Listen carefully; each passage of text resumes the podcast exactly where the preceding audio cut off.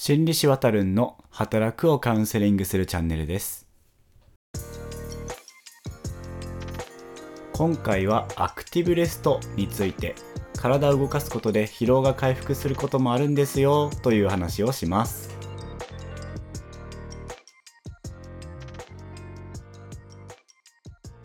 皆さん1週間お疲れ様でした。公認心理師臨床心理師のわたるんと申します。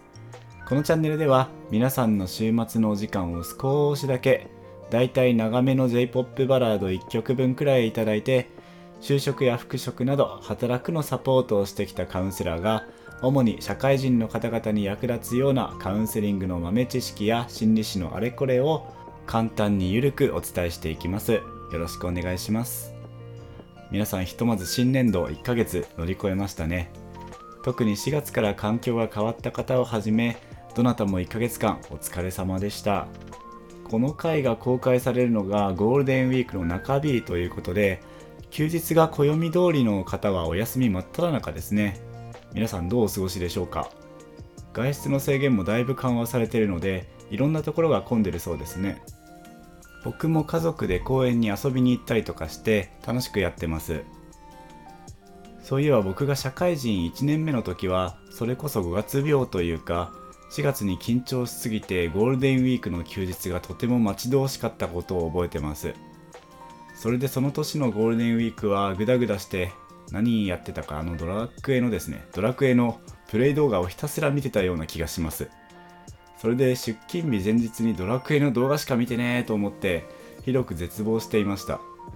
まあその時はそういう過ごし方休み方っていうのがせいぜいだったのかなとも思ってます。新社会人ってその会社や業界で使う専門的なことを覚える以外にも大人の社会でやっていくための社会性とかも作っていかないといけないし所属してるとこの雰囲気にも慣れていかないといけなくて大変ですもんねそれでその長い休日の休み方についてなんですがあの休むことってひたすらに寝たり睡眠をとったりなるべく動かないことをイメージしがちだと思うんですけどいくらそんな風に休んでも休めた感じがしないなーっていうことってありませんか？僕は先のドラクエの動画ばっか見てた時にそんな風に感じてました。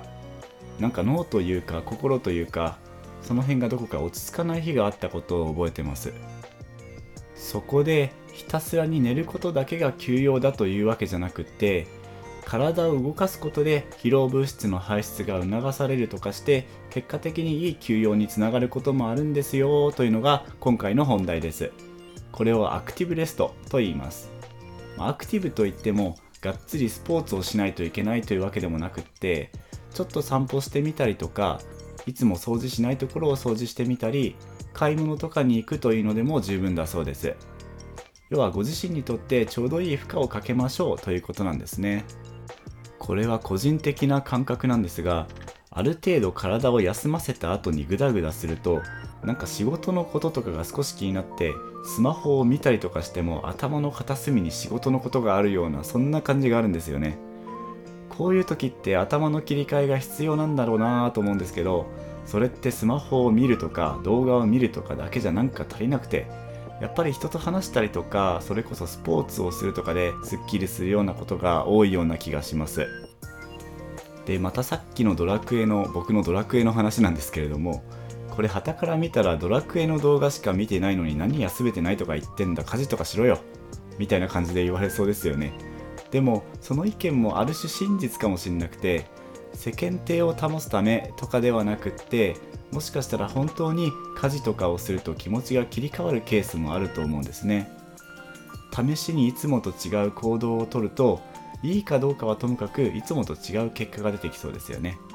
ちょっといつもの休み方がきついなという方はいつもと違う過ごし方をしてみてもいいかもしれません。これは実は認知行動療法の行動活性化という概念とつながる部分があるんですけどこれはちょっとまた別の機会でお話しします。その辺を踏まえて今リアルタイムでこのエピソードを聞かれてるあなたは改めてこのゴールデンウィークどうお過ごしでしょうか？グダグダしててもいいしがっつり遊んでてもいいと思うんですがご自身の心や脳は休めていますか？ご自身にとっていい過ごし方ってどんな過ごし方でしょ